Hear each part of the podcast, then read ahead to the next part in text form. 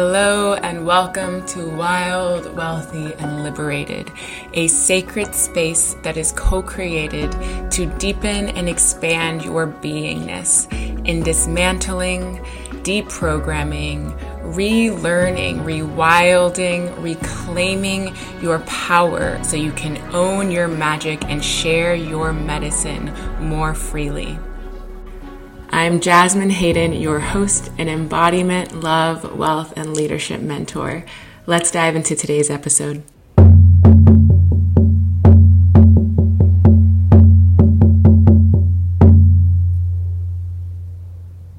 Hello, and welcome to today's episode of Wild, Wealthy, and Liberated, where we are diving into the juice of falling in love with your darkness. This might seem counterintuitive, and it also is something that has so much liberation when we are conditioned to hide our darkness. And darkness is essentially what we aren't aware of. Everything that exists in the universe was or is coming from darkness until there is light that is birthed or that is brought into the darkness to see that which would have not otherwise been seen, or to be become aware of ourselves, to become aware of the parts of ourselves that, in order to feel safe in our bodies, in our lives, we have some perception of these parts of ourselves that make us want to keep them behind closed doors. And this often looks like when a dark part of yourself gets exposed or gets seen, the tendency can be to avoid it or to look the other way. And in the work, the spiritual work, the uh, expansion work of becoming your most liberated self, it requires being with your darkness in a way that the darkness actually has uh, medicine for you to be receiving. And the darkness is also, the sh- or the shadow, darkness or shadow, are also the things that perpetuate experiences of sabotage or of uh, blocking you from yourself. And it's through truly learning to both see the darkness, see the shadows, and to love and accept those as parts of yourself that you actually become more fully expressed in your divinity.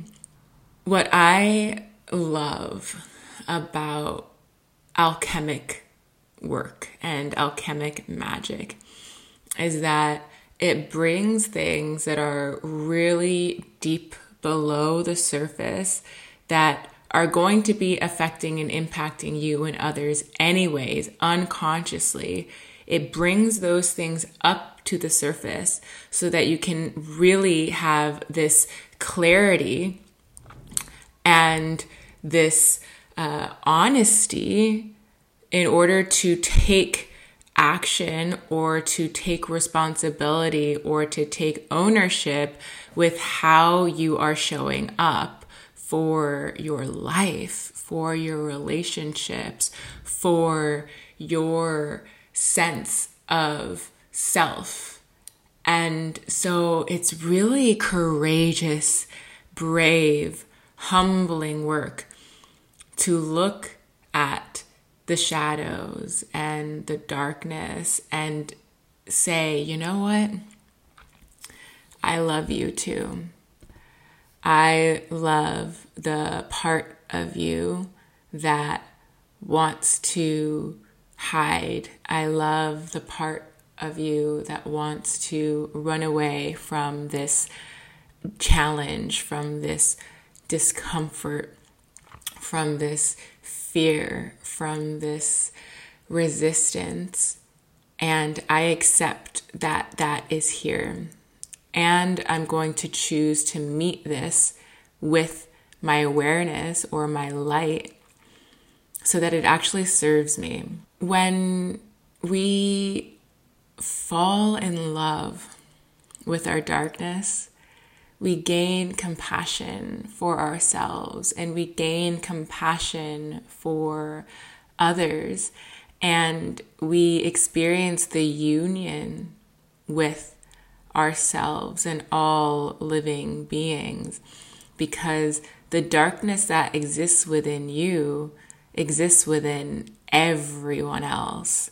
We all have shadows, and it's only through those being brought to light that we actually have the full power of our ability to create and co-create a life and a way of being and a way of relating that's in deeper harmony with our truth and with our magic. And it is more often than not through seeing and loving and caring for the parts of you that may have not otherwise felt safe to be seen or to be heard or to be recognized, that the value you put into that being a, a worthy aspect of yourself, of love, an aspect of yourself that is worthy of receiving love, that the fear or those other heavier, darker energies like uh, like shame or like rage, they release their hold over us. And one of the things that I also see around darkness is that it shows up in toxicity in the system. It shows up in toxicity towards others. And it can keep you on a unconscious hamster wheel of continuing to repeat the same things, uh, the same ways of thinking, the same ways of believing, the same ways of responding in a disempowering way. And this also can show up in a sense of powerlessness or helplessness to being the conscious creator of your reality. So when you think of your dream life or your high vision or a mission that you feel called into, to share your work, to be of service, to uh, come into deeper peace or uh, passion with how you are creating, how you are uh, loving yourself or others. There is the tendency, when the darkness hasn't been met with love, to shove it down. And that is one way that you're just blocking or can be blocking yourself from your liberation. One example of this uh, that I've seen show up with my community and my clients around money specifically is uh, the the judgment or the shame that that there is in not feeling uh, responsible or not feeling trustworthy or not feeling in agency over how you are navigating money in a way that actually feels good for the body or feels healthy or regenerative or pleasurable for the body is the old comfortable patterns of feeling like it has control over you versus you having control over yourself. And this is with income levels uh, across the board. I see this with people who have a lot, a lot of money, as well as people who have not as much money, uh, but who still might find themselves getting in these patterns and getting stuck with patterns. And so the darkness in this particular aspect uh, can be to, what if I actually fully saw this uh, this way I am calling myself, this way that I am seeing myself, and have compassion for it, have understanding for it, have care for it. And what that does is it allows the pattern to actually break, because it's a lot harder to shift or transmute darkness when it's continued to be met by fear. So what if the parts of yourself that might have stories of not good enough, or you'll never get there, or this has to be so hard for me, and why am I here again, right? Those kinds of thoughts or stories or beliefs got to transform into, wow, it makes so much sense that this is coming up for me. This is totally understandable that I am, I find myself here. And I'm still, even in this place that feels dark or feels murky or feels sticky or feels icky, I'm still so worthy of treating myself the way I really want to be treated. I'm still so deserving of caring for myself the way I desire to be cared with. What if I get to fall in love with myself here? And because I brought up money, because that's something I've seen a lot just in my work, uh, in, in money healing work and with my clients, and around feeling safe to hold higher flows of money or to receive higher flows of money or to invest or circulate higher flows of money. All of those come with different nervous system capacities and how you're, you are expanding with new levels of safety, with holding energy, right? And the more that you dive into this work of recognizing your shadow and accepting and falling in deeper love with it, the more power that you have with yourself and in your body. But it, it translates into things that are far uh, across the board. Money just tends to be something that can be very charged.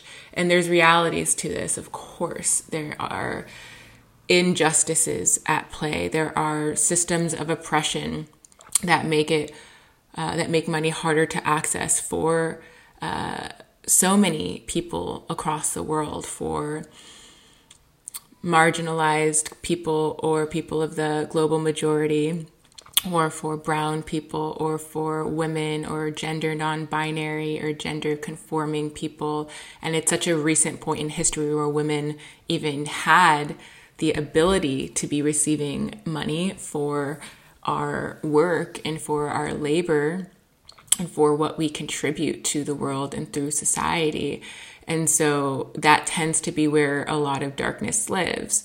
And the darkness that the systems of the larger systems uh, can perpetuate around money being something that is seen as greedy or selfish, those live inside of ourselves too, until we, we look and we see that we get to be supported in all of ourselves, that you get to be supported and loved and appreciated in your darkness just as much as in your light. And so it's quite a revolution when you are going through your darkness, or when you're meeting new edges of your darkness and you choose, wow, I get to love myself here. I get to fall in love with myself here. And it can be like this courting, seductive, pleasurable relationship if you open yourself to it, and if you allow yourself to be with your darkness with this tenderness, with this softness, with maybe this seduction of the more love I I bring and pour into my darkness, the more of myself I I become, the more of uh, my full spectrum humanness I accept. And what that does is it allows you to do that for others as well, because then you're also not going through the unconscious projecting, which most of us have gone through or go through periods of, where we're projecting our darkness out onto other people. So the parts of yourself that you don't like as much, or that you uh, maybe want to push away, or that you don't want to look at, that's what you do to other people all the time, until you do the work of falling in love with it within yourself. And then you see that darkness in other people as a reflection of yourself. And there's that, that compassion again. There's that, mm, I see you in your humanity. I see you in that which all of us have aspects of.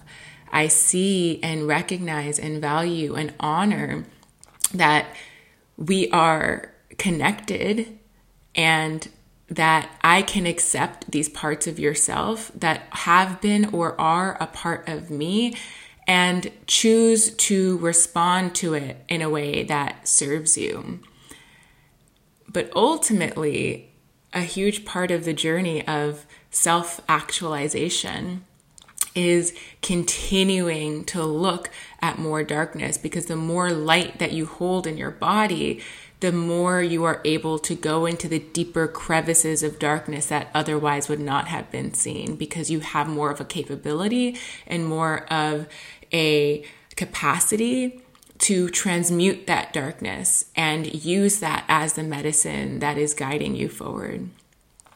So in this episode, and in your walk and in your journey, the invitation is to look and feel and be with your darkness in a way that you were falling in deeper in love with yourself, and see how much you get to own yourself, own your choices, own your life when you choose to lead in this way.